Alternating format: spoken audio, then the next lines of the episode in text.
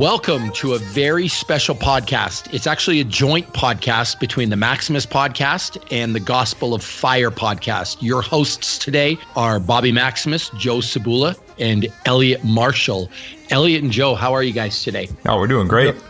I'm doing great, man. You know, it's it's uh, got a foot of snow overnight here in Colorado, so running a little behind, but such is life. Good. I like it. I just don't want to hear you Americans complain about the snow. Where I grew up, my mom sent me a text today. It's minus 50 without the wind chill. Yeah, but that doesn't mean there's snow on the ground fucking up traffic, right? There's like 30 feet of snow where I'm from. have you ever have you ever watched the Game of Thrones? Uh, it's the it's the greatest show of all time. Yeah, you know North of the Wall. That's where I'm from. I'm Oh, actually okay. the only real life wildling you guys know. But anyway, Got it. Got um, it. Yeah. Meanwhile, let's- meanwhile, I, you, I'm here in Minnesota, and all the schools are closed because we got a foot of snow. And hey, guess what? It's 39 below without the wind chill. So right there. well, let's get going on this. I'm actually not sure if this is going to be the greatest podcast ever or a complete shit show. Um, it could go either way. But uh, Eliot, let's start with you. But Tell that's the only way. That's the only way that you're you're looking at greatness. That's That's right. There's exactly. no there's no other way to look at greatness. Yeah. It either has to be the best or oh my god, we're just not even going to fucking air it. Right. That's nothing, correct. Nothing ventured, nothing gained. so Right. tell us, tell us, Eliot, a little bit about uh, the Gospel of Fire podcast and, and, and who you are. All right, so uh, the Gospel of Fire is a podcast about um, you know doing hard shit in your life, under, understanding that that the real gospel, the, the gospel of life, is built in fire. It's not built in any book. It's not built uh, with any uh, particular belief system, other than we have to do hard things. Like the hardest thing is the best thing, and if it doesn't, like like the obstacle is the way. So if it, when we follow those principles and we do that together with, with, with people like not on our cell phones and not not over social media but actually with another person and have real communication and we do hard shit then man you're gonna you, that's the gospel that's the real gospel Love it. And Joe, because I'm going to end up talking a lot on this episode, why don't you tell people a little bit, especially for Eliot's listeners, about Maximus podcast? Uh, so the Maximus podcast is is kind of a, a joint venture between me, Joe Cebula, and Bobby Maximus. Um, my background, I was a, a Taekwondo fighter. So back in uh, in college, University of Iowa collegiate Taekwondo national team. So I competed uh, nationally. You know, had, some state titles, hundreds and hundreds of fights. I couldn't even tell you. Um, that started my training background. Uh, so here I am now, 20 some years later. Um, I've owned a CrossFit gym. I do online personal training, uh, and and now this podcast. Good. I like it. And and me, Bobby Maximus, uh, I washed up B level MMA fighter is how I introduce myself to most people. Um, now you, But- you have a win in the ufc right I do have a win. I'm also Eliot. Just so you know, I am the only white belt in UFC history to win submission of the night, and I am clinging to that for dear life because it's my only real accomplishment in my life. you So- have a you have a win so you i think you move off of b level once you have a win Fair enough. I like that. You're a good man. Um, butter me up before all our shit talk. But anyway, um, the the format of this, and Joe, I'm glad you brought up your Taekwondo. You're the perfect moderator for this. Yes. Uh, the goal of this podcast, to, to, to get right into it, is uh, Eliot and I had a fight in 2007, and I'm a huge fan of sport, but a fan of what happens behind the scenes in sport. And we have recently uh, moved from mortal enemies to the friendship realm, Eliot. And I think it would be really neat to people for people to listen to what a fight looks like from each fighter's perspective because we don't see that a lot. We see the matchup, we see people fight, but we never see the lead up uh, or the behind the scenes from each person's perspective. So I'd love to go over that today. let's do it i'm, I'm down I'm going to act as kind of a moderator, so I'm going to keep sort of rough track of uh, of who's talking and and where we're at on time for that. I'm going to try to make sure that uh, I'll ask one of you a question. I'll give you time to respond to that question, and then I'm going to give the other person a chance to respond to that question. And we'll try to keep this just uh, as fair and uh, you know as fun as possible. So, with that having been said, Eliot, I'm going to start with you. So, my Yes. question for you is: How did this fight come about? this fight came about because uh, my promoter at the time, Sven Bean, said, "Hey, here's your fight," and I said, "Okay, let's do it." And, and that's simple. that, that, that's simple. I, I'll, I'll never turn down a fight. I never turn down a fight. Um, I I never will. Uh, yeah, you, when when there's a matchup in front of you, you fight. So this this sounds like it was just uh, just another day at the office for you. Man, I had never lost, and that this that, that's going to be a big theme here for me personally when we talk. is that at this point in my career, I had never lost a fight. I hadn't probably lost anything in like two fucking years. Sure. So, um, So would I've it would it be safe to say streak. that uh, that you were feeling pretty confident about your chances? I was just going to walk in there and fuck him up? Yeah. All right, fair enough. Bobby, For me, that actually surprises me, Eliot, because this fight was sold to me under the tone of just pure disrespect. That I was getting sent to your hometown, Broomfield, Colorado, so that I could be a stepping stone for you to get in the UFC. Because for people that don't know the fight game, there's there's there's two ways to get in the UFC. Put together a tremendous record in in uh, lower organizations, or beat a UFC guy and you get your ticket. And so it was sold to me as I was being put on a platter for you, so you could have your road straight to the show Well, that's probably true from you know like from a uh, promoter from- standpoint. from a promoter standpoint. I hadn't lost yet, right? Um, Yep. I was crushing everyone. You know, like everyone got stopped. There was no decisions. Uh, I was on the UFC's radar, obviously, and yeah, that's what you do. You fight. You fight UFC vets when you, Yeah, when you haven't been there yet, and you had been there. And from my perspective, there was a little bit of me trying to make the UFC again too. I had uh, lost a fight, won a fight, and then lost a fight in the UFC. I got cut, and I had to fight some really good people to get to get back in. So your name came up. I got offered it, and, and away we went. Yeah, it, it made sense for both of us, right? I was undefeated, a big prospect. You wanted back in. And I also had a bit of a background with Sven too, because I was part of a team when I fought you, Eliot. I was fighting with Shaw Franco, uh, martial arts out of Toronto, um, which was a Silvio Behring affiliate. But uh, before that, I was with Team Tompkins, and Shawn Tompkins was really good friends with Sven Bean, Yep, uh, close with Duane Ludwig, um, close with Bas Rutten, who'd, who'd cornered me um, all my fights before that, and so there was kind of a natural connection there, and it was it was funny because I was being, I think, set up a little bit to to put you over, but at the same time, I trusted Sven, so. Um, you know, from my perspective, it was kind of like, why not? Uh, those goddamn fucking snake promoters. I know you can never trust. I like I, I like Sven. You know, I like Sven, but I'm hope I hope you took that well, Sven. But yeah, you know, No, and he he was always good to me. I mean, he was always. yeah. But, but you're right. Like the funny thing is, is uh, people have asked me in the past if I like Dana White, and my answer has always been I don't know him well enough on a friendship level to like him or dislike him. Um, but I respect him for business because you know, with that guy, he will always do what's in the best interest of UFC. he doesn't play favorites. He doesn't. I mean, he's looking. no, no, up- hold on. He plays favorites. He plays favorites because it's in the best interest of the UFC. Well, that's what I mean. until until it's not. As far as the as far as the Dana White thing, look, this is Dan, you got to just know what you're dealing with in Dana, Yep. right? Like you can't get sucked into this like he's your buddy thing. You know, like he came over. Look, the UFC was just in Denver. I don't, know, I don't know, end of the year or something. And he, you know, he, I, I hit the UFC up. They got me tickets. I've been sitting there with my kid. He came over, said hello, introduced himself to my kid, like talked to my kid for a minute.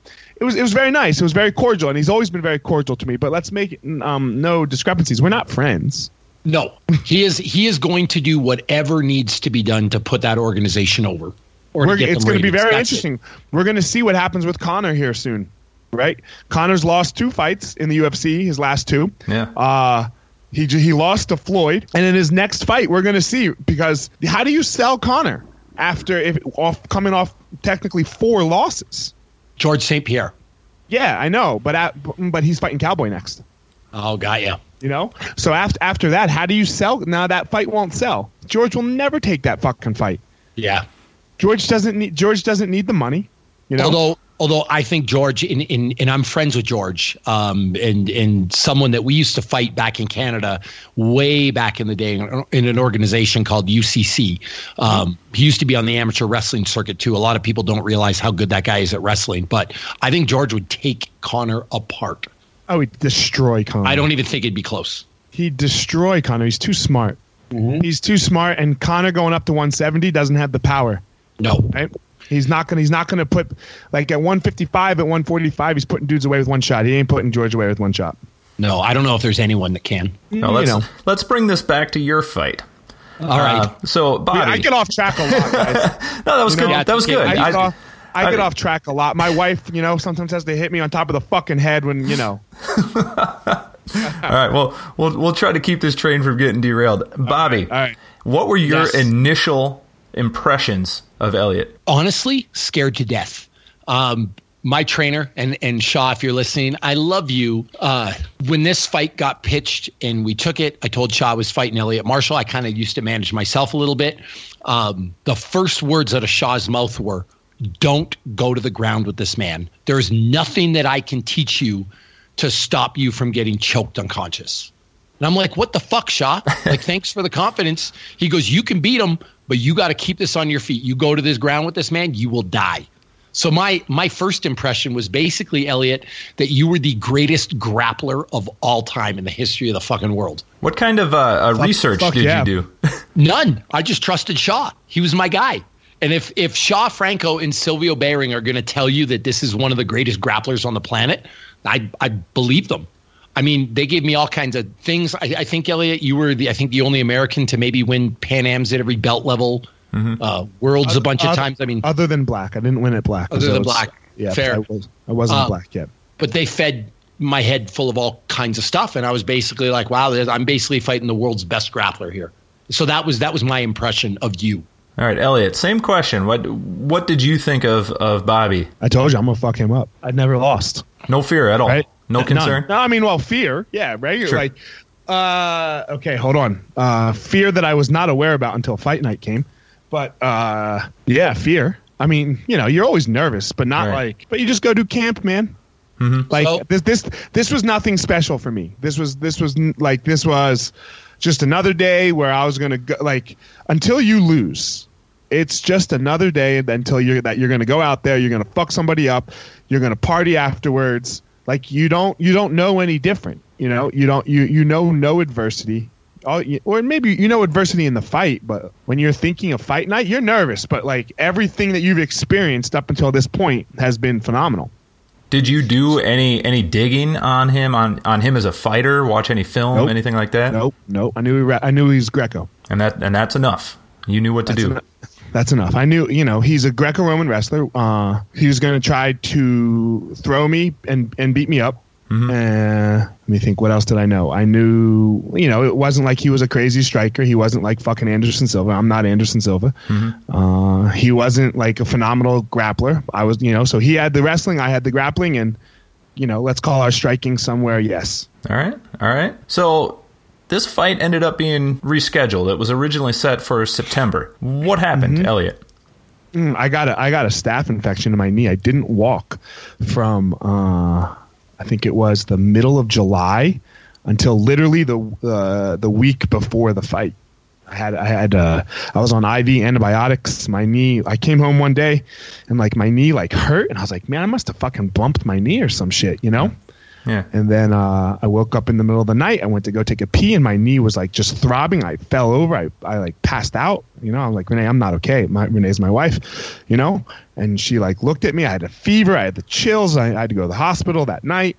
Um, I didn't get admitted because she was a she's a nurse practitioner, so she could you know do everything at home for me. Like, and I knew the ER doc. I'm friends with the ER doc. Um, and yeah, so I was uh, immobile. When when was the decision made to postpone the fight on your end? Uh, three weeks, three weeks later. So somewhere in August, I believe. I Okay. don't quite remember.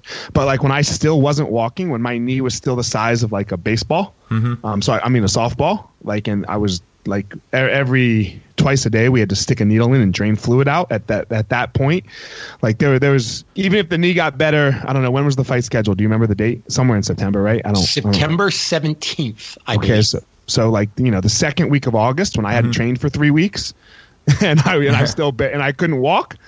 Yeah, we were. I was So out. so as a fighter, like what what what was that experience? I mean, were you were you frustrated? Were you like just okay with it because you kind of knew it needed to happen? I, I was worried about my health, man. I was Sure. sick. Like I was really sick. I wasn't like uh what uh, yeah, I, I wasn't even concerned about like anything fight wise. I, I was I was really sick. I, I just wanted to walk again. Mm-hmm. You know, like uh I think I think we have we all cut weight. Have you cut weight, Joe? oh yeah, of course. Everyone thinks like when you cut weight, you're like, oh goddamn, you want a steak, man? Fuck you. You don't want a steak. You want Right. water. Yeah. Right. Yeah. You, you right? Would you agree, Bobby? Oh yeah, for sure. You're, you're not like, oh God, I can't wait to have this fucking phenomenal meal. I just wanted to walk. you know, like Right. I didn't, I didn't give a fuck about fighting. Right. I, I, I I just wanted to walk. And, and Bobby, when you found out that this fight was going to be postponed, what was your reaction? So I want to ask you a question, Eliot. Then I'll give my mm-hmm. answer because this is a narrative that that my camp kind of I think put inside my head. Was any of this staph infection fear induced? Yes, yes, all of it, all of it. You know, I got very scared.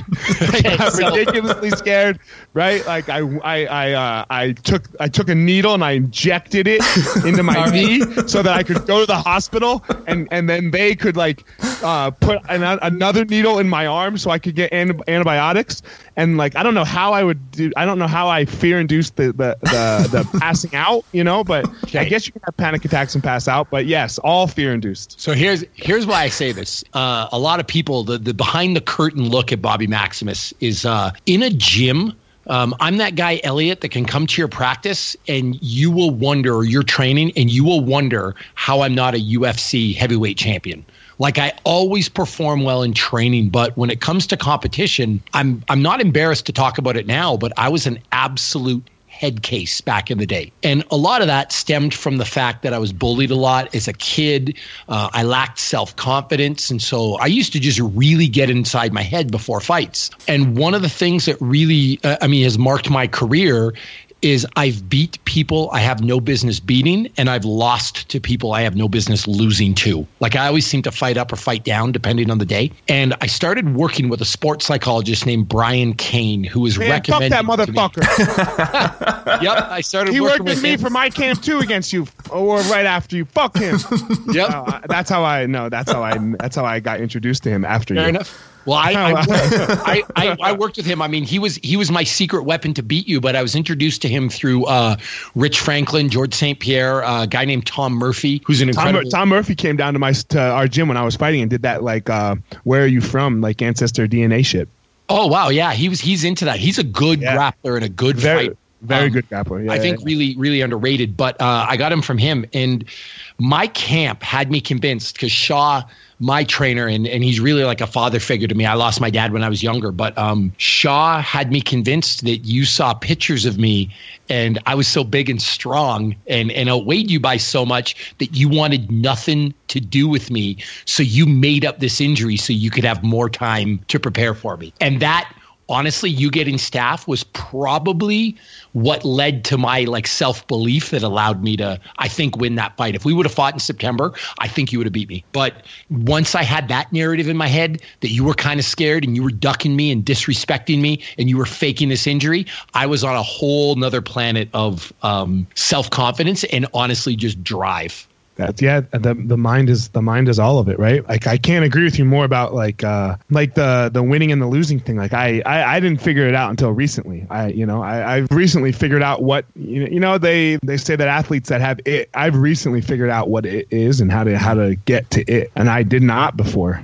And it was Well- like ah, you'd go out there. Um, I don't I don't know where we want to go with this, but like when we walked out to fight, um, you were in the cage already, and I walked out, and I was losing my fucking shit. Like I'd never lost my shit before before a fight, like in my mind, and like I always like to see my wife. Like she would always be sitting like somewhere front row, somewhere where I could see her, and I'd always like to see her and like nod at her, and like I walk out and I'm looking right at her seat, and all I see is an empty seat.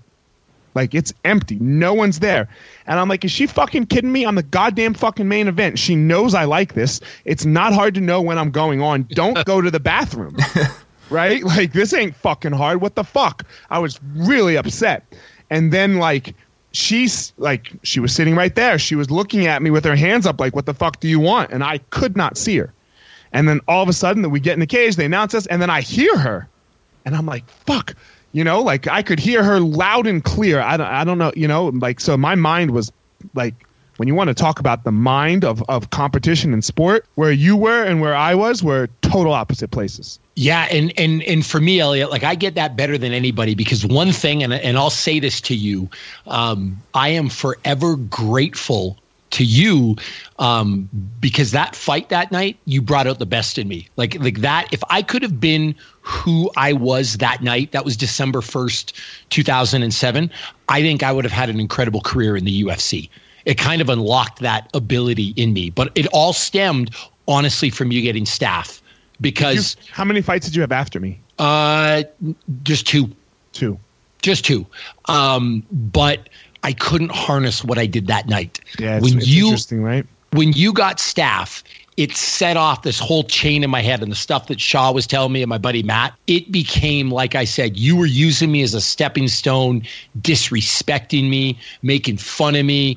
Playing with my emotions, faking injuries because you were scared. Like I was on a mission to hurt you at that point. Like I flipped from being scared and nervous and like I'm fighting this really guy in his hometown to just like, have you seen Rocky three? Yes, of course. Like like Clubber Lang. I was gonna murderize you. And that's and that's You did. it. And I, I, did, I, I didn't. We were we were in opposite places, and you did. and, and I believe if it would have happened in September, you wouldn't have had staph. You would have got me because my mind would have got the better of me. But that was like a like I was on a whole nother planet at that point. And that, that that I love. I mean, that's really like what what people at home see about the sport. You know, sometimes it's the, the trash talk in the front and the show. You know what the producers want people to see. But what you just said, Bobby, that's that's what I love about the sport. Is because it is two guys bringing the best out of each other. Because only the best will win. Mm, and so you didn't bring the you didn't bring the best out of me at all, Bobby. Well, you can No. only get one at a time. You Yeah, know, yeah, so that was yeah, his you know. night. That was his night, that and that. But that's how it goes. his. You know, that's Yes, how it for goes. sure. Yeah. So That, so that was that was probably the one of the worst I've ever performed. So let's let's talk about the lead up because uh, Bobby said that uh, the fight ended up being in December, so you had a few extra months. So uh, Bobby, what was your lead up to the fight? Knowing from the time that it was postponed, what changed in your training? What changed in your psychology, and, and, and what did you do leading up to prepare for that fight? So the three months before, I trained pretty much like I'd always trained. Uh, I tried to train twice a day. Uh, I worked on some striking, some wrestling, some grappling, but there was nothing out of the ordinary uh, about my training. Like you said, Eliot, it's just another day at the office. Like I'm just going about my business. When I was flowing out, I don't know if you remember this, Eliot. I was flowing out for a press conference for the Ring of Fire that we were supposed to fight at. Um, Yeah, I I, remember. I remember our paths crossed. I don't even remember what it was. It was like a we were theater- standing in the back. They were walking us out. They were going to Yeah. walk us out. We all we got booed. No, I, re- I remember that. but but even before that, the weigh-ins, the night before that Ring of Fire, it was held somewhere, and you were there and I was there. Um, like a theater or like a restaurant or something like that. Maybe a Dave and Buster's. Sure. And uh, I remember. Uh, maybe Dave and Buster's. Yeah, I think it I don't, was. I don't remember. I remember I re- standing in the back with you before. I remember seeing you, and then and then my narrative of disrespect really took flight. I'm like, look at this skinny motherfucker. I'd be scared shitless of me too. And I I remember you looking at me and thinking you were giving me dirty looks. And it was probably all manufactured in my head because you got to understand, I had this one guy, Matt uh, McDonald, um, in, in my head. He's a Jamaican guy who I used to train with all the time. And he's that guy, your friend that always kind of endorses for you to do ratchet shit and go off on people. So he was he was always hyping me up to fight people in the clubs, and everybody that walked by me was looking at me funny and disrespecting me. He was in my ear with this stuff, and you're surrounded by people like that, you become that like a Yeah, person. you were. I remember in the back. You were a fucking dick. Yep. You were a total dick, and I'm like, man, we're not fucking fighting yet. We got like three months. What are you being a dick for? That's you know? because of my good friend Matt McDonald. You were disrespecting me fundamentally. Everything I stood for, and every time we would train, he would he would just spout shit shit in my ear. This fucking Rossclot, this Bumbaclot's disrespecting you, spitting on your name. And I was wondering why you were being a dick, right? I'm like, man, like what the fuck, man? I was in the hospital last week. Why the fuck are you being such an asshole? I was ready to fight you right there. I was. I guess so. You you didn't believe that I was in the hospital. You thought I was faking it, No, right? You just, know? just yeah. So just more disrespect. You Yeah. showed up to this thing looking fine, like you don't have a scratch on you. yeah, I and know. I remember. I had fucking gotten out of bed until the week before, motherfucker. and I remember. Yeah, I was remember- great. Everything was perfect. Yeah, I no scratches, not sore at all. Right? Like nobody had touched me. You know, like no sex, babe. You know, I'm fucking sick. Like you know, nothing, man. So yeah, I'm fucking fine. And I remember, I remember calling Matt. I'm like, Matt, I don't think he's sick. Of course, this motherfucker ain't sick. He's playing with you. He's laughing at you with all his friends. So I was just, these guys were amping me up and amping me up. And so at that moment, Can I that- get that's, Matt's? pardon? Can I get Matt's number? Of course, you can talk to him. He's I would have been undefeated going in the fucking UFC Yeah. if it weren't for this guy. He's- So he's just amping me up. Anyway, I flew home from there. Uh, and the first thing I did was dump my girlfriend of a year and a half because she was holding me back. And I just had to do everything I could to just murder you. So I dumped her, threw her out of my apartment, um, stopped hanging out with, with, with certain friends that I thought were soft. Uh, I started getting fights every time I would go to a club. Christ. No, no, He had, totally. he had to have like a like a cutout of your face on the mirror, Eliot, and he would spend 15 minutes staring into your eyes every day.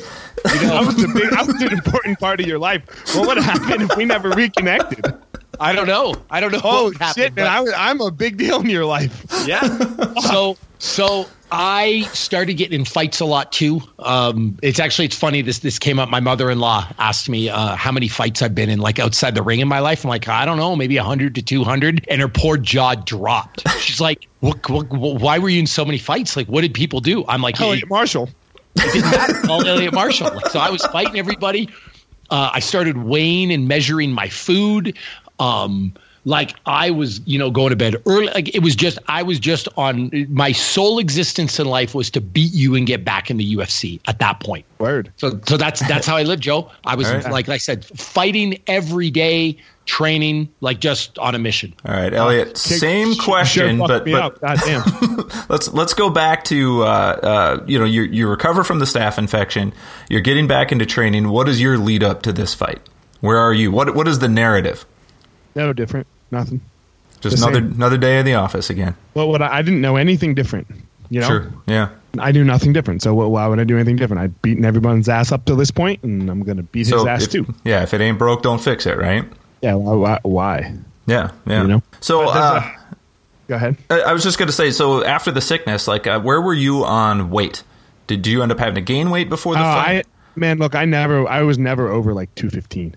okay. So like, and that was no training, no nothing. So by the time we like trained for a week, I was like 211.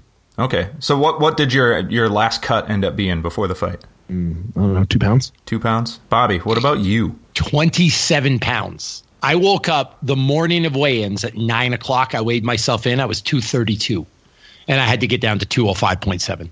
How did you manage? He tried it? to blame this on me. He tried to blame this on me that like the, that had to be in my home state of Colorado, where his favorite restaurant Qdoba is. Fuck off, man. Okay, so he calls me up. He's like, I want you to know something. And I'm like, What do you want me to know, man? He's like, This is it's your fault. The sauna is your fault. And I'm like, Whoa, whoa, whoa. What do you mean? And then he's explaining. I'm like, Look, nobody made you go to Qdoba. I could have gone to Qdoba too, and I didn't. So you know, here's here's the deal, Eliot. I'm not uh, naturally necessarily the angriest guy in the world. Uh, I was so focused for that. I know it sounds like I brought it out of you. Yeah, I was is- so I was so focused for that fight that I, I couldn't keep it up. Like I was so, and it wasn't just you. I mean, I wanted to get back in the UFC. I felt disrespected. I feel like I felt I got cut unfairly. Um, you know how you're supposed to lose two in a row before you get cut? That's kind of like the unwritten rule. Uh, I won one, lost one, and then they cut me. So I was upset about that. And I just had a chip on my shoulder. then, like I said, these guys in my ear, my whole fight team in Toronto was all Jamaicans, Trinidadians, Haitians, and they were just in my ear all the time about people disrespecting me. And so you start to become who you hang around. A lot of them were gangbangers. Um, a lot of them were really fucking hard people, like those people that have got something to prove to everyone else. And so, um, I was ready to go. Like uh, Eliot, do you know who Jimmy Butler is? No, not at all. Who is He's who a is he's he's a basketball player um, who's just Oh, got a yeah, chip yeah, on his yeah, yeah, shoulder about everything, and that's and that's who I was hanging around with all the time, guys like that. And so um, when it came before the week before the fight, I kind of like I got exhausted from being like that. So the week before the fight, I because just it wasn't because it wasn't you. yeah, it was hard. So I stopped training. I hmm. just started eating Qdoba. I, I started a video game called God of War 2. So I started playing that and I just kind of checked out. And my weight kept rising and rising and rising. So I show up Friday morning to meet Shaw because he flew in. He goes, All right, let's get on the scale. And I was 232 and he hit the fucking roof, swearing at me, yelling, speaking in some kind of patois from Trinidad that I didn't understand, but I knew he was real angry. And he looks at me and he goes, "You're gonna make weight or you're gonna die. One of the two. I'm like fuck. Because, because you didn't lo- you didn't leave Canada at 232. I'm taking it. No, I did not leave Canada 232. So I I weighed 232 for this thing. And What did uh, you leave? What did you leave Canada at? Oh shit, I was like 218. you gained 14 pounds. Fuck, just ate and ate and ate and ate and ate all day and just sat on my ass and played video games. So when I got there, Shaw, I mean, I mean, and here's where my fear of the sauna comes from. Those motherfuckers, him and Matt, put a broomstick in the in the through the handle in the sauna and fucking left me in there for four hours. I wanted to die, passed out a couple of times. Um, I mean, I was as close to, I think, serious bodily harm from a weight cut as a person can get, which you know, Eliot, has happened to guys. like people can get, people can die yeah, from this it- shit. it- it's it's ugly. It can get real ugly. And I was close. I passed out a bunch of times. The funniest was Matt, that hype guy. He lost 17 pounds that day cutting with me, and that motherfucker didn't even have a fight. I, I have this experience. This happened to me with Tyler once. Tyler Toner. We were up. I don't know where we were. Somewhere. Uh, and he it just wouldn't come off him, and I'm just sitting in the sauna for four hours with him. And I can remember that after we got out, like I took care of him. I didn't take care of myself at all. You know, because like I'm like, okay, he's the one that's got to fight. Like, you're not. I'm not paying attention to it. And then the the first thing that I did was drink beer, and I was Ooh. I felt so shitty. Like Yeah, I didn't have to fight. I was, I was retired, right? I was done. I was like, oh, what the fuck? And I'm like sitting there in the restaurant, like, what's going on right now? And I, I was, I was fucked up. I was really fucked up, and I can, and I, I could not figure out why. And then I was like, oh shit, I don't think I had anything to drink. Beer, fuck this beer. No, god damn it. Yeah. So, yeah, that this, I, I've been, I- I've been the other guy. I also have a memory of in the sauna that time. I I went ape shit when they locked me in because I didn't want to do it anymore. Like I would have quit probably if it wasn't for them. Right, and when right. they took a broomstick and put it through the handle, I was trying to break the door down. I tried to fight Matt in there, but I was too weak. I couldn't do shit. Um, but I went rampage on that thing, like screaming at them, and those motherfuckers just laughed at me. So Somebody went. should write a book about sauna stories. Yeah, like yeah. weight cutting stories. Because I'm almost all of my good ones, almost every good story I have, or a lot of them, revolve around weight cutting stories. Oh, for sure. And then I went and laid on the top shelf of the sauna, and they slid a credit card under the door. And and and Matt, God bless him, just squeegeed the sweat off me as I just fuck! melted away. And when I passed out, they pulled me out, laid me down for a while, splashed some water on me. When I recovered, they put me back in there till I passed out again. Shaw wasn't kidding. I think he would have let me die. It sounds there like, it, man. No way. Those guys are fucking crazy, but there was no way I was not making weight. Like they would have left me in the sauna. How many pass outs did you have? Uh, three or four. I, I, I won. I'm okay with one. I had one fighter pass out once, and I put him back in. Yeah, they didn't give a shit. They just kept dousing me with cold water, put him back in, put him back in. Fucking a. Yeah, it sounds like they would have weighed your corpse and said, "Hey, he made it." yeah, exactly. I mean, that's what the, th- these guys. You got to understand, Joe and Eliot. These guys are like their whole life is fighting. It's the only thing they have. You know what I mean? Um, it's it was regular at that club. Like there was a guy Richie. Hey, where's Richie? And Shaw would be like, you know, Richie, he's not here. He's either sick or in jail again. I'm like, fuck. All right, cool. This is how we were. So it was like it was like you're gonna win this or you're gonna die. One All right, of the so, two. So, Bobby, give don't me give me a time frame here. So, uh, you were 232 in Canada. You left Canada. You said you got down to 218. So, No, no, no, no, no. I was I was about 218 in Canada, and I'm guessing I could have been 222 or 223. I just you weren't know, 232. But I was not 232. And I, I'm I'm saying 218, Eliot, because generally before fights, when I would get to the fight before weigh-in, it, I'd be about 218 to 222. Like that was my normal weight. You know what I mean? I, I liked ni- I, li- I liked under 20. I like to be under Yeah. 220. And then, um, and then when it, so I, I don't really know. I didn't weigh myself before I left. I just, I, and I didn't think eating would do that much damage. But uh, Qdoba has a lot of salt, yeah. and uh, I got bloated. Did you Um, get K- Did you get queso on that shit? I did get queso on that shit. Um, I, didn't Important help. question right that, there. That didn't help. yeah, I was drinking some beer. Um, a lot of Jägermeister and Red Bull in those days, and uh, yeah, I rolled in two thirty two, nine a.m. And you mo- Jon Jones that shit, huh? Like you were just like hedging your bet just in case. Like fucking that's what on it. that's what he said he did, right? He said he used to get fucking hammered. right before the fight, like the week before the fight, so that if he lost, he would have this excuse. Yeah, it's good. Like it's it's built-in good excuse. psychology. And I just flat out given up. I, I was like, I've had enough. I, I can't be on this mental train anymore. So I'm just gonna fucking chill. Nice, worked. Yeah. Yeah. So Joe, back to your question. That was 9 a.m. in the morning. I was 2:32. All right. And then you made weight, obviously, because the fight Seven, went on seven p.m. I did. by 7 Yep. p.m. And then uh, before the fight, did you actually weigh yourself? Like, how much weight did you gain back? I had gotten back up to 228 before the fight. So I was I was a big fucking man that night. Veins popping out everywhere because when you refuel, um, I felt my muscles full. But the scary thing was, I drank three gallons of water and three liters of Pedialyte, and I still couldn't piss. That's how dehydrated I was. How did you feel walking into the ring, just physically? You know, I actually felt great. There was no, I, I didn't feel bad at all. But here's one of the things that miss. I mean, you can be an Eliot. You know this.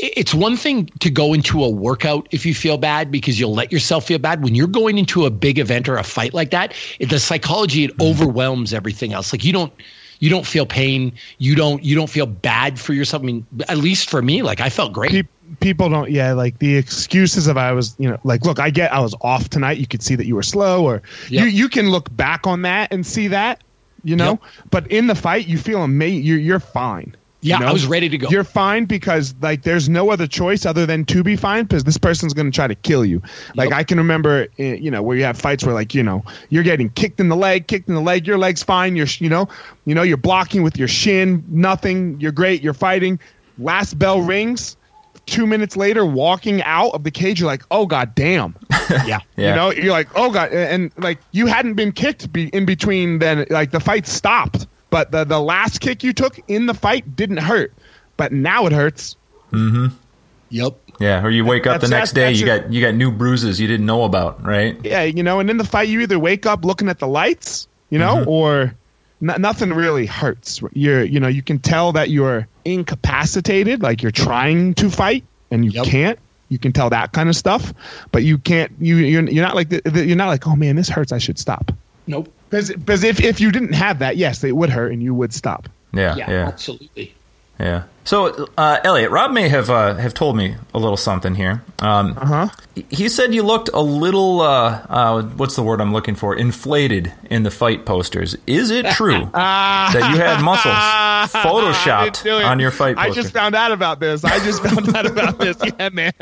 I was telling my friend uh, Tyler Toner, the one with the weight cutting story, a second ago. Um, yeah, I was like, man, I'm, I'm friends with Rob McDonald again. We're like working together. He's yada yada. He's like, man, that fucking fight poster, bro. Like when when I saw your picture and his picture, like I couldn't do that to my homie. I couldn't I couldn't leave my homie like looking that tiny. Like I I photoshopped some muscles on you. And I was like, hell yeah, man. Good looking. Thanks. That's amazing. I love it. I love it. All right, Bobby. Next question is for you. The fight, from your perspective, what went down? Well, for me, uh, when I got there, I was actually pretty calm. It's probably the most calm I've ever been before a fight. Um, and I think that was due to, like I said, I was on another planet of, of, of anger and disrespect for months. And then that last week, I just kind of mellowed out. So when I went in there, I really felt like it was nothing special. It was another day at the office. Uh, I tried to do some things that, uh, that Brian Cain suggested that I didn't normally do. I didn't sit in the back dressing room and worry about the fight and start thinking about what was going to happen. I sat at ringside and watched other people fight that night, and it was a really good card, Eliot. I don't know if you remember, Shane Carwin was on it. Uh, Mike Nichols was on it. Uh, Michelle Waterson was on it. Like it was a really good card of a lot of people that went on to have great careers in the UFC. So I just enjoyed myself to the point where I drank a beer right before that fight while I was sitting at the table watching some of the other fights. And um, one of the promoters ran to the ring to get me, and they were like, "You need to go wrap your hands now. You're fighting next." So I kind of put my beer down, sprinted to the back. We did a quick hand wrap, and then went out to fight. And that was um, that was good for me because I didn't have time to think about all the things that could go wrong because that was one of my problems before is uh, thinking too much about what other people were going to say, what other people were going to think, get inside my head, and then and then so I went in and fought you. Um, That, that's And- so interesting because this is exactly what I do now. yeah, it, it works. Like I just, I just, I'm having a beer. Chilling with my friends, watching a fight, no big deal. And then because Eliot, one of the things for me was, and I've been in a lot of fights outside the ring. Uh, if if you were to just have me meet somebody in the street randomly and say fight, I I if that was the sport, I'd never lose. Never, yeah. Because sure. I don't I don't have time. But I think that, that that's a common thing for all of us, right? Yeah. That that that's you. I don't think you're alone in that in that no. aspect. Um, we all feel like that because there's no time to worry about you know at nine o'clock or at ten o'clock on December the whatever you know yada yada like that that that's gone. That yeah. it just happens and you have to defend yourself. There's no time for fight or flight. There's there's just fight. You, you know? just go. Just and, go. and the example I always give people of that is a guy named Chuck Liddell. And uh, I don't know if you ever spent any time with Chuck, but before he fought Babalu in UFC 62, like Chuck at his peak, that man had an energy about him before fights. He was fucking scary to be around. Yeah, man. And he was getting laid by a bunch of fucking hookers lined up out of his hotel room. yeah. Like, yeah, like he just did whatever he wanted. And but, he you know? murdered people. I mean, fucking murdered people. And he was scary. And then something happened to him where that whole vibe changed. Uh, his chin. Like when he, yeah, when, but when he started getting beat, he wasn't that same Chuck that would fight. Yeah, but his chin anywhere. went yeah. his chin went right. So like if you know that you like no one's gonna knock you out because you can take take the shots, it's yeah. um no offense. I hope this doesn't go poorly, but you see very few uh females knock each other out. Only like Cyborg and Amanda Nunes. Yep. You know, for the most part. Well, it's a little nice to know that when you go in there to fight, you're not going to sleep. Yeah. When you you know when when you're at heavyweights, you know everything like 170, 185 and over with those gloves, man. If you get touched right, you're out. It's over. Like this yeah. is a very scary thing. Like this is a different dynamic of of what's going to happen in a fight. Like you're constantly you you you can't get hit by Shane Carwin. No. You but, know. But that's but that's my point. That's all part of it. Like he won the mental game before he ever walked in the cage. Yes. That guy that guy had won the fight the 3 months before.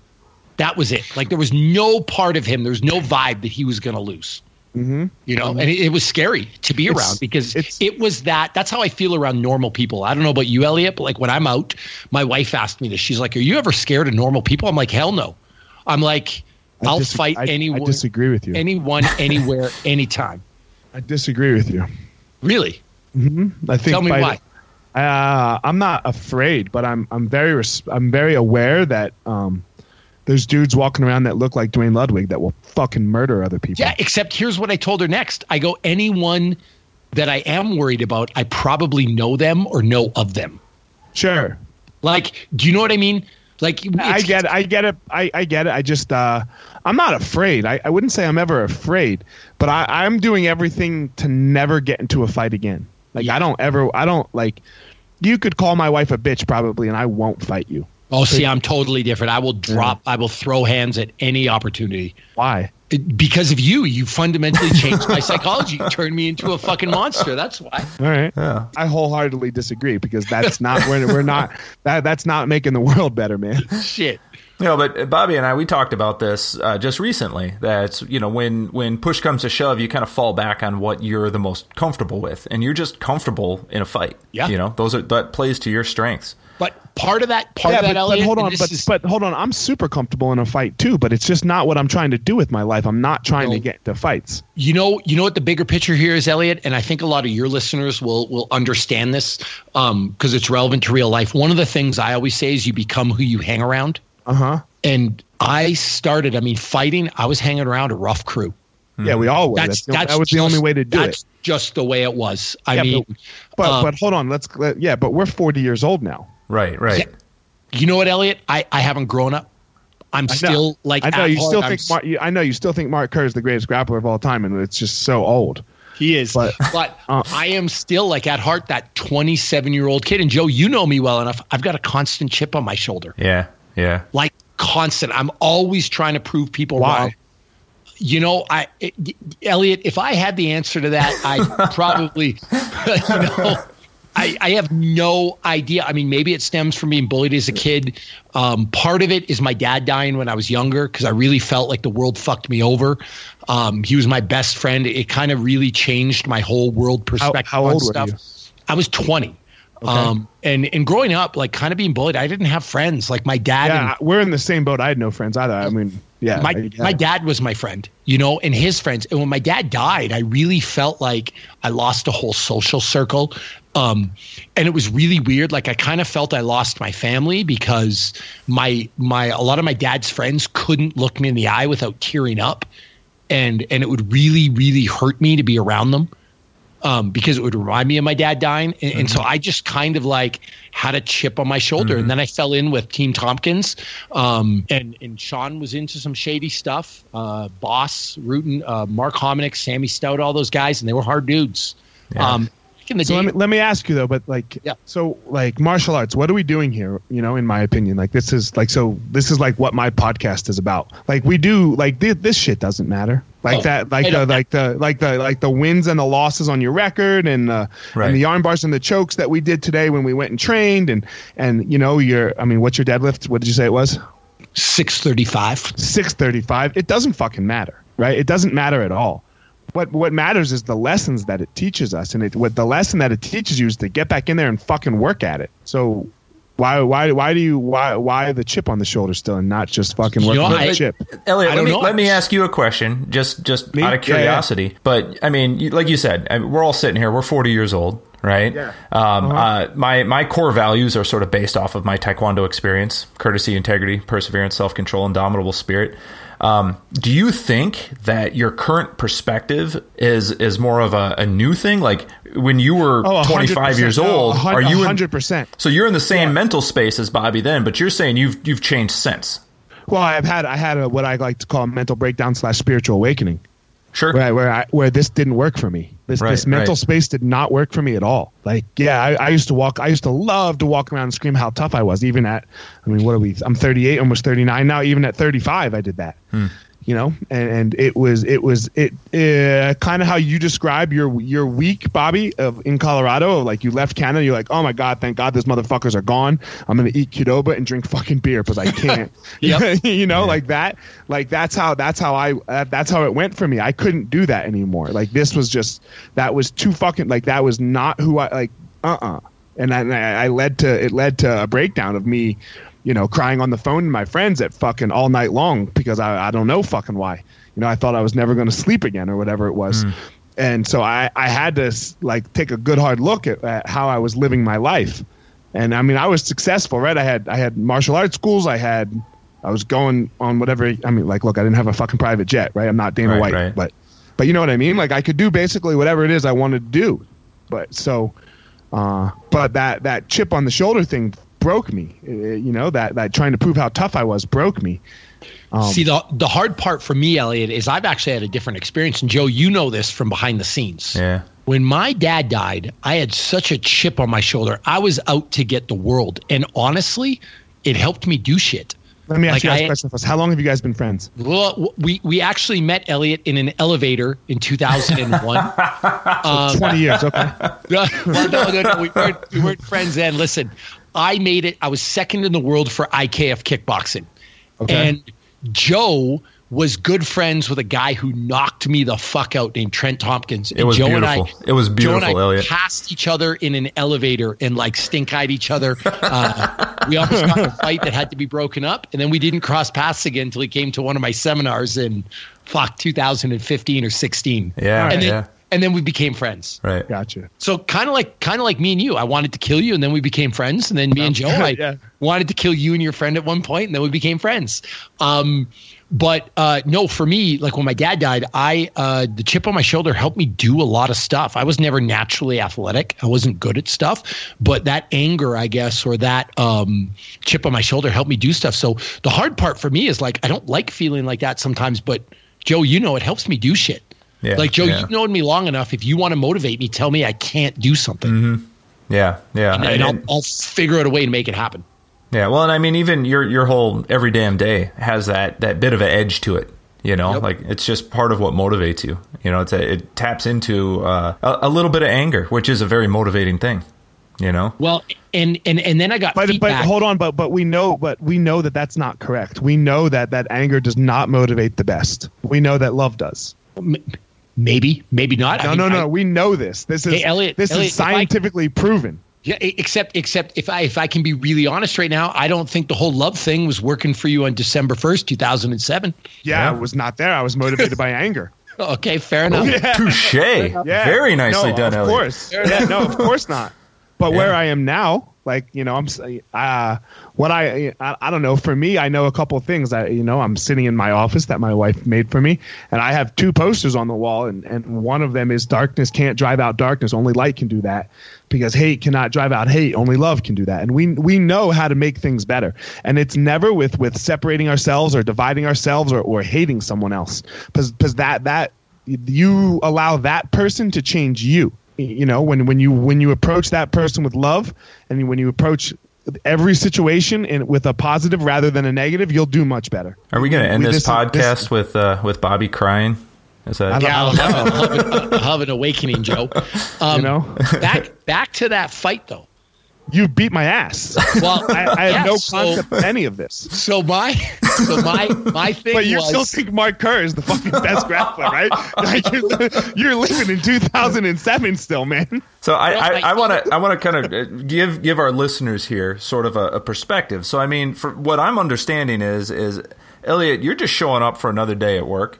This is just this is what Uh-huh. you do, and and from Bobby's perspective, I mean, he had completely altered his entire life for the sole purpose of destroying you in front of everybody you knew and loved.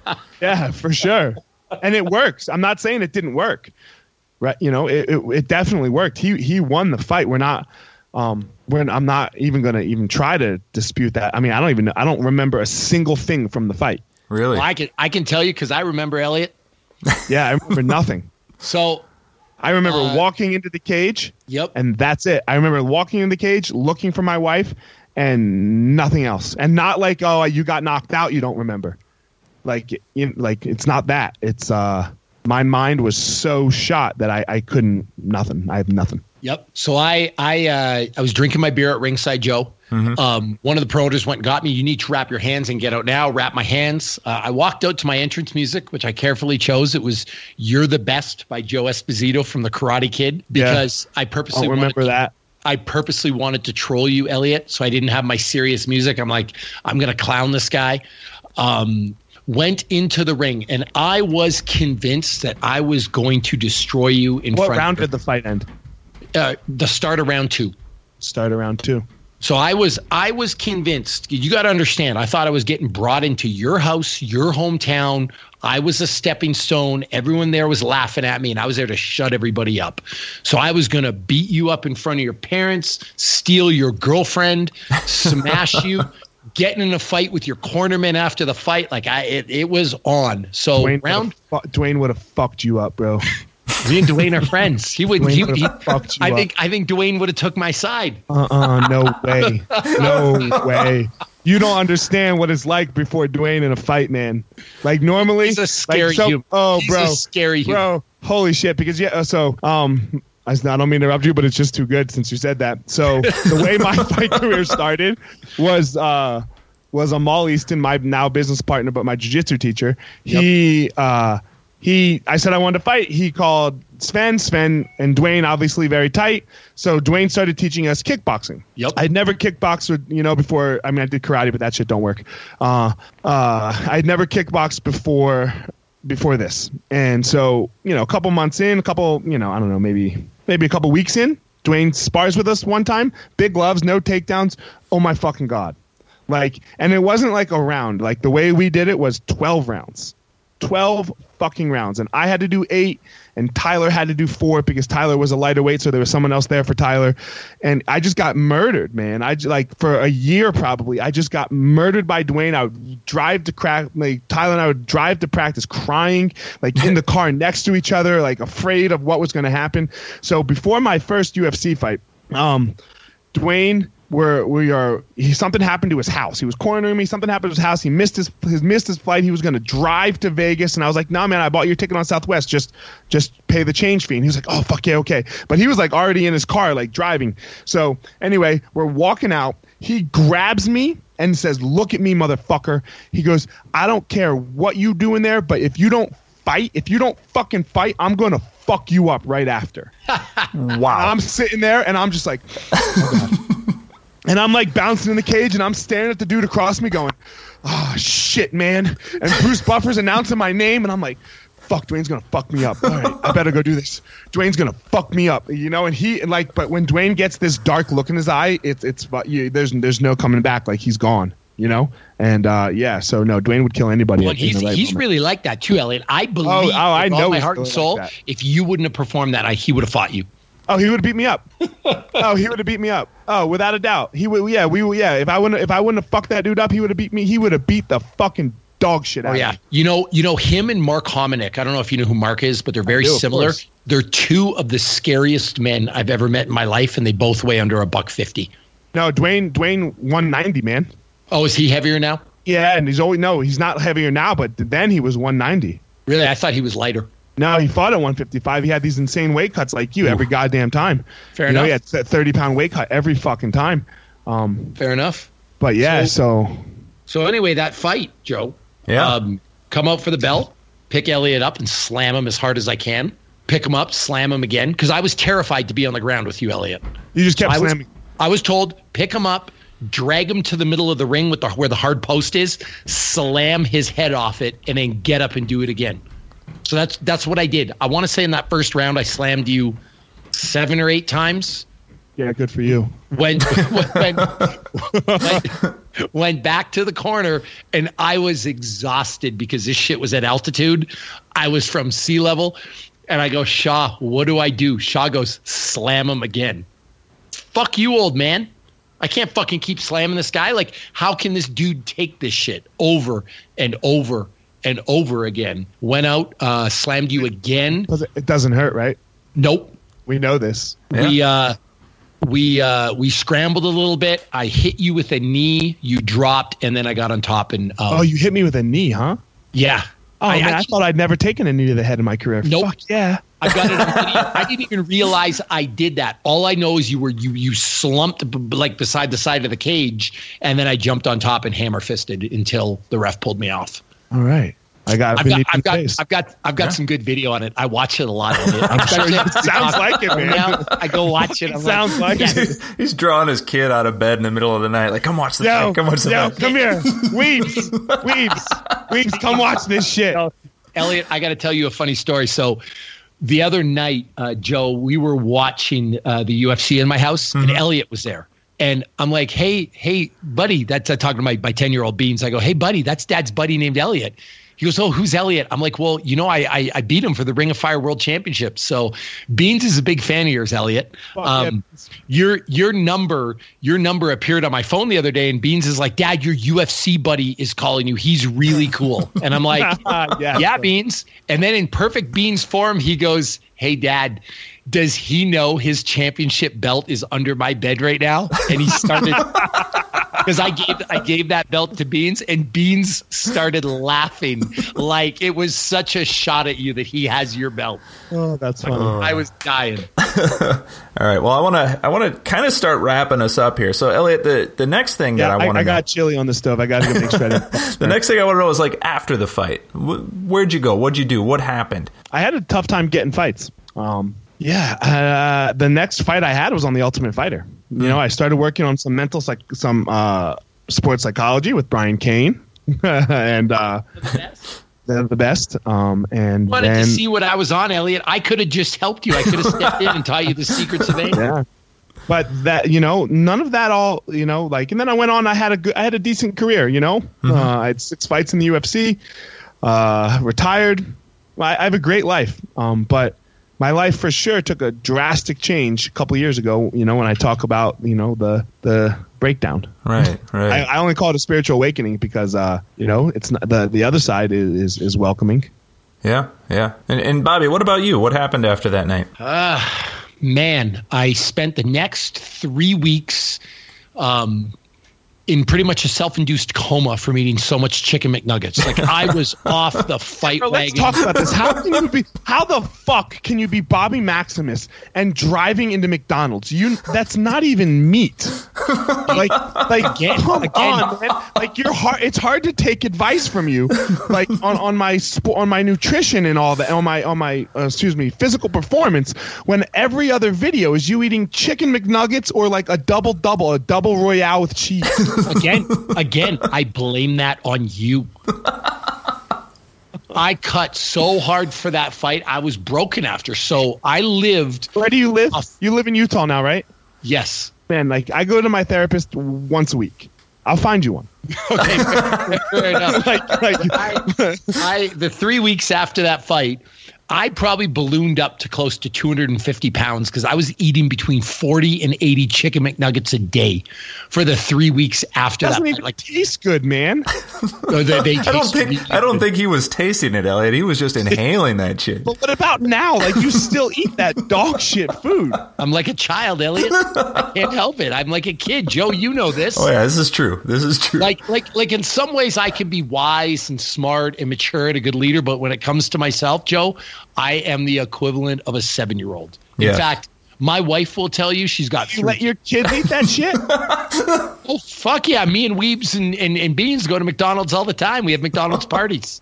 You, it's bad for you, man. Like, it's bad for people. You know this. Like our parents, it's not our parents' fault that they let us go to McDonald's. They didn't know any better. We know better. Just makes me happy. yeah, Eliot, but- they have but- the but fuck you, man. playground. What about Can, your kids? Can't you see Bobby Like, playing on the playground? That's what it's about. This, this is not what you do. Man, Lisa, it's funny. Lisa leaves to go on these powerlifting training tips, and she comes back, and it's like pizza boxes everywhere, empty McDonald's wrappers, and like Weebs and Beans haven't slept in a week because they've been playing video games all night. You know, there was She get mad, does she get mad at you for feeding them McDonald's? No, she's cool with it now. But oh. there was there was a point, Eliot, and I'm not even joking about this, Joe. I don't know if you remember. Me and Beans, the the ten year old, we used to sleep. We moved our bed because we used to sleep together. We moved our bed to the living room and put our mattress on the floor like a couple of crack addicts, so we could play video games all night. And there was times that my five year old at the time, Beans, would wake me up and he goes, "Dad, we really need to go to bed." Like we need to like fucking get a handle on this. There's, He there's sees the one more thing that- mature one. So your five year old giving putting down the bedtime. So so there was there was another one. So when Lisa moved in, and I hope Oh, she really? listens, You need therapy. yeah, I, I hope she listens to this we need some podcast. help. We need to get you some help. He goes, my five year old goes, Dad. So this girl's moving in, huh? I go, Yeah, buddy. He goes, You know what that means?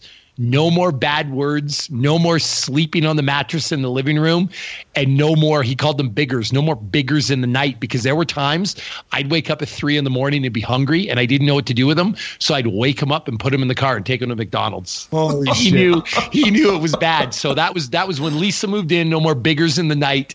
No more sleeping in the, living Party room. is and over. bad words. All right, so last question I've got for you guys, and this is for both of you together. How did you cross paths again? How did you reconnect? And what was that like for you? Uh, it just recently happened. I was uh, comp- I'm, I was I I'm competing again, Okay. and I had a competition, uh, and I had, I had just traveled to Argentina and back, which is within like four days. It's, you know, that's a that's a long travel with not a lot. You know, Right, and, right. um, I just you know I didn't train like I had wanted to, or you know I don't even really care um, about like I, I try not to put my training. I train for fun. I compete for fun now, and then I seem to do much better. Just like how Bobby was talking about, like you know drinking a beer and yada yada. Yeah, just yeah. watching. So um, I, I do have myself in that mindset, but I was like, ah, man, I, I should probably train a little bit here. So when I got back from Argentina, I mean, I just crushed it for two days, and then I was wrecked, wrecked, wrecked. Like, uh, not like sore. Like uh, if I walked up the steps, my heart would no, no, no, no, no. Like I couldn't. I was in the mud, like Right. overtrained in the mud. And I see, you know, and uh, you know, I'm on Instagram. Who's not on the fucking gram? So I see Bobby always talking about like recovery, recovery. So I was like, well, let's fucking swallow your pride here because you are not going to be okay. So I hit him up, and you know, I, I think you probably know this, Joe. How many times does he call you a day? Because he calls me like five. Yeah, like six, seven times easy. Yeah. yeah. So then, you know, after that, I got six phone calls the next day, and here we are doing a podcast together. So, so in addition to my anger, Joe, I'm also obsessive compulsive. Yes. To make that clear. Yeah. Yes. Clearly. Yes. Uh huh. and and for that stuff, Eliot, I am all in on stuff like that. Like, yeah, I yeah, it was great advice. Let me let me say, it was phenomenal advice. He told me exactly what to do. He's like, "You're going to be better in three to four days," and I was better in three. Yeah. We and we got you on a weight program now. Now I'm on a, now now I'm doing some weights with him. We argue about this every day. I think he is uh, a little confused. Like we just have a difference. He calls training lifting, and I call training jujitsu, and he calls jujitsu like playing around, and that's what weights is for me. You know, Right, like, right. so like we just have a different like, and we like I like I like doing both of them. You know, like Yeah. I, I, enjoy them, but I, I have to keep my tr- all of my training very fun. Like I tap every day when I train. Like Sure. I just um, I'm always playing, having fun, and and it's it's how I seem to do better. And like if uh, if I can't touch my legs afterwards because I did some dumb fucking workout with like 120 deadlifts or some shit, uh, and then followed by lunges and squats, I'm going to be very upset.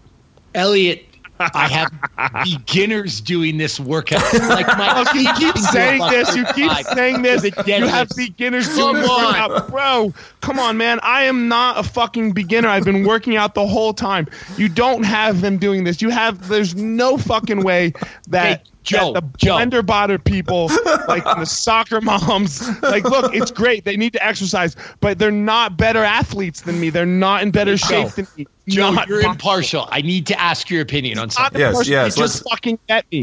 No. Joe, I gave him a, a goblet squat reverse lunge ladder Mm-hmm. After 120 deadlifts. at a buck 35. 120 deadlifts. So where? So that was a warm up. Where's the workout? Yeah, the Yeah. war- yeah.